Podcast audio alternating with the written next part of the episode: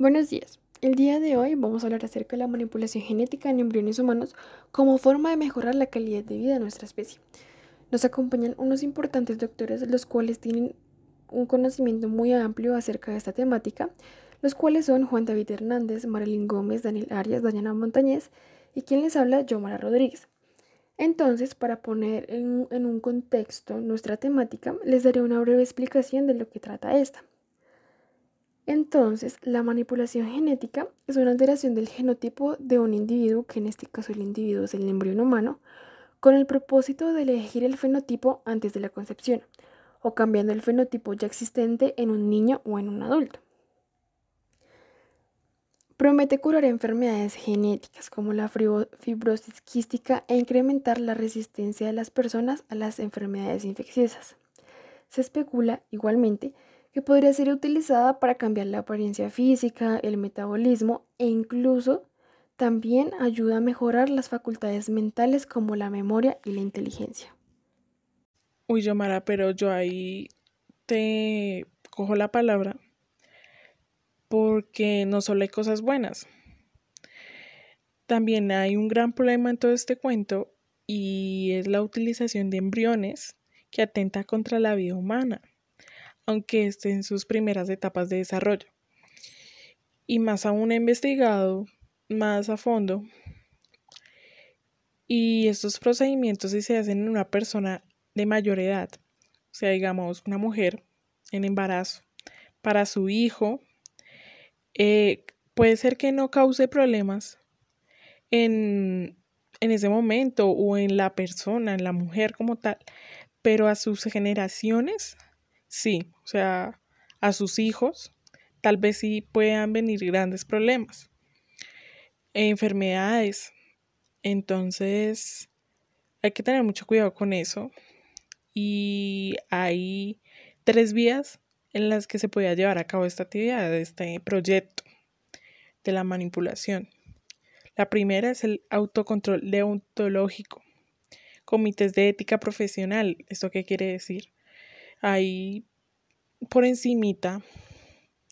hablando de las tres vías, por encimita, la ética y la moral.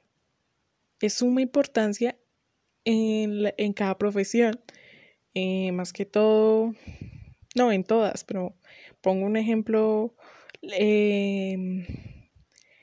en medicina, ciencias, ellos en su pensum al menos que yo he visto, tienen que tener ética ahí incluida, porque ellos tienen que darse cuenta en cada decisión que tomen importante, eh, primordial la ética ahí. La segunda es el control jurídico interno, que es aquella legislación que haya sobre en este tema, que haya sobre este tema, o sea, si está regulada por medio de una ley en cada país, en cada estado. Y el último es el recurso al derecho internacional, que define las responsabilidades legales de cada Estado. Y pues más que, em,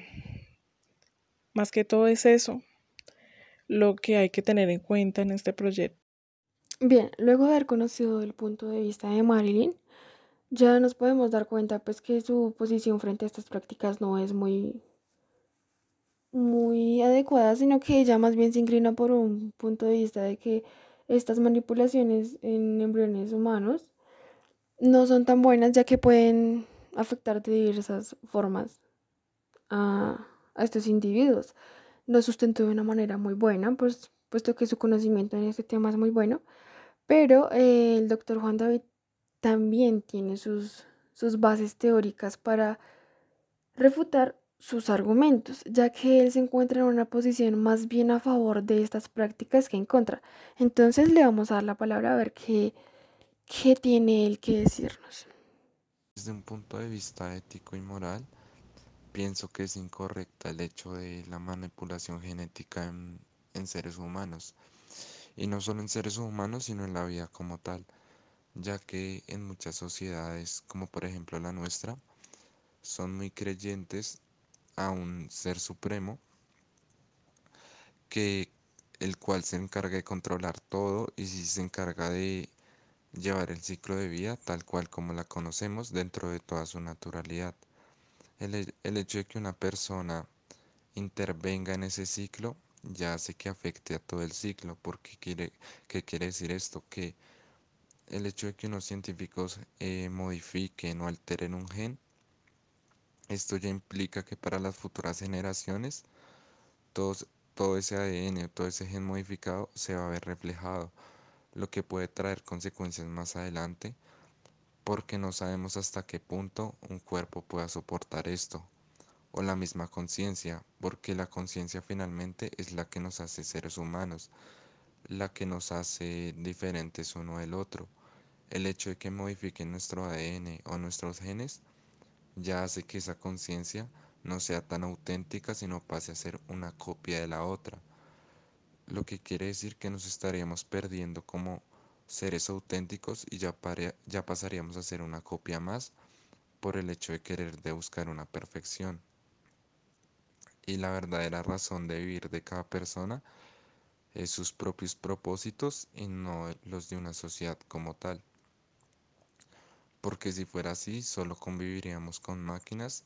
y cada persona no tendría la oportunidad o el derecho a expresarse, ya que desde su nacimiento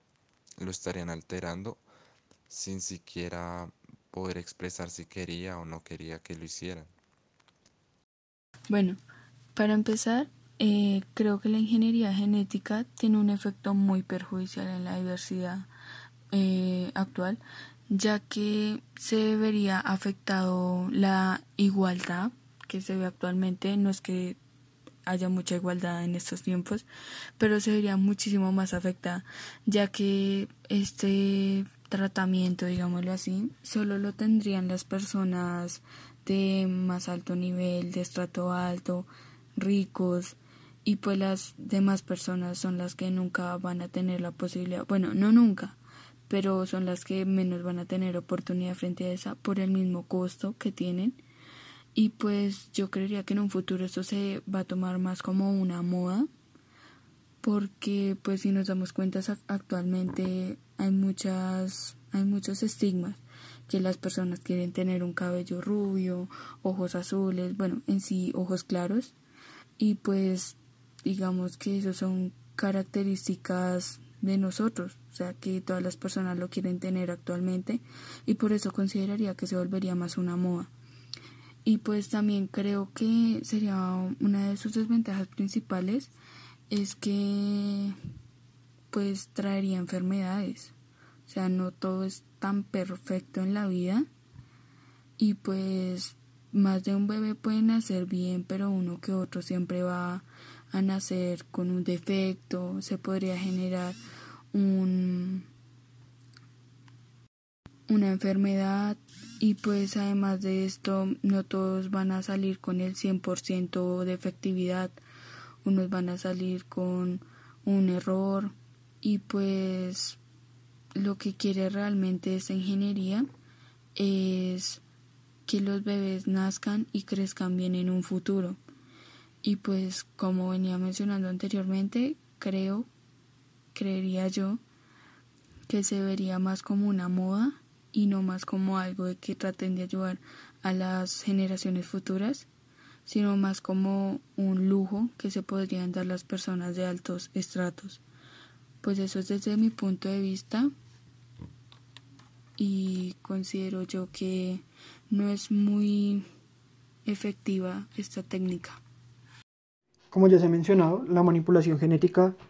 puede influir en muchos campos y tiene, lleva muchas cuestiones como éticas, legales, religiosas, sociales, inclusive químicas y biológicas. Por ejemplo, el hecho de hacer manipulación genética en embriones humanos puede afectar, como ya se ha mencionado, eh, a futuro, pero también puede crear mutaciones que muchas de ellas no son bien vistas por la sociedad. En el caso de que, por ejemplo, un mal uso puede crear una persona con dos cabezas, por ejemplo. Eso ya es una mutación muy grande. Otras que pueden ser muy pequeñas, como el hecho de que les genere dislexia, que eso es muy mínimo, o afectar la personalidad de la persona. Otras de las cosas en las cuales muchos científicos han estado en desacuerdo con el uso de manipulación genética es que a nivel eh, científico y a nivel de nuestro cuerpo biológico, eh, muchas células pues son buenas para algo, pero si se quitan y se manipulan, se pueden convertir en dañinas para nuestro propio cuerpo. Esto lo podemos ver ya que Eric Lander, quien es, matemático perdón, y biogenetista y dicta clases en la Universidad de Massachusetts, eh, destaca que muchos de los genes tienen funciones múltiples, de tal manera que modificar un gen puede generar una patología más adelante con muchas consecuencias adversas. Por ejemplo, el gen CCR5, que es una proteína que produce el cuerpo, pues reduce las, perdón, reduce las probabilidades de la infección por el VIH. Pero si se quita este gen o se manipula y se, digamos, transforma, se vuelve mucho más susceptible y es más propicio a contraer el virus de la enfermedad del Nilo Occidental, que es un virus que genera daños encefálicos que pueden ser bastante graves para una persona. Bueno, ya esta charla está llegando a su final y ya pudimos conocer todos los puntos de vista muy bien sustentados por parte de nuestros doctores, podríamos hacer un breve resumen donde podemos afirmar nosotros que teniendo en cuenta que la manipulación genética tiene muchos opositores, tanto políticos como religiosos, éticos, sociales, biológicos, hasta químicos, como ya lo mencionaron anteriormente, entonces eh, nos dejan claro la evidencia de los daños que puede ocasionar estas prácticas tanto a corto como a largo plazo de la raza humana. Es que todas las bases teóricas que nos han expuesto nos han hecho caer en cuenta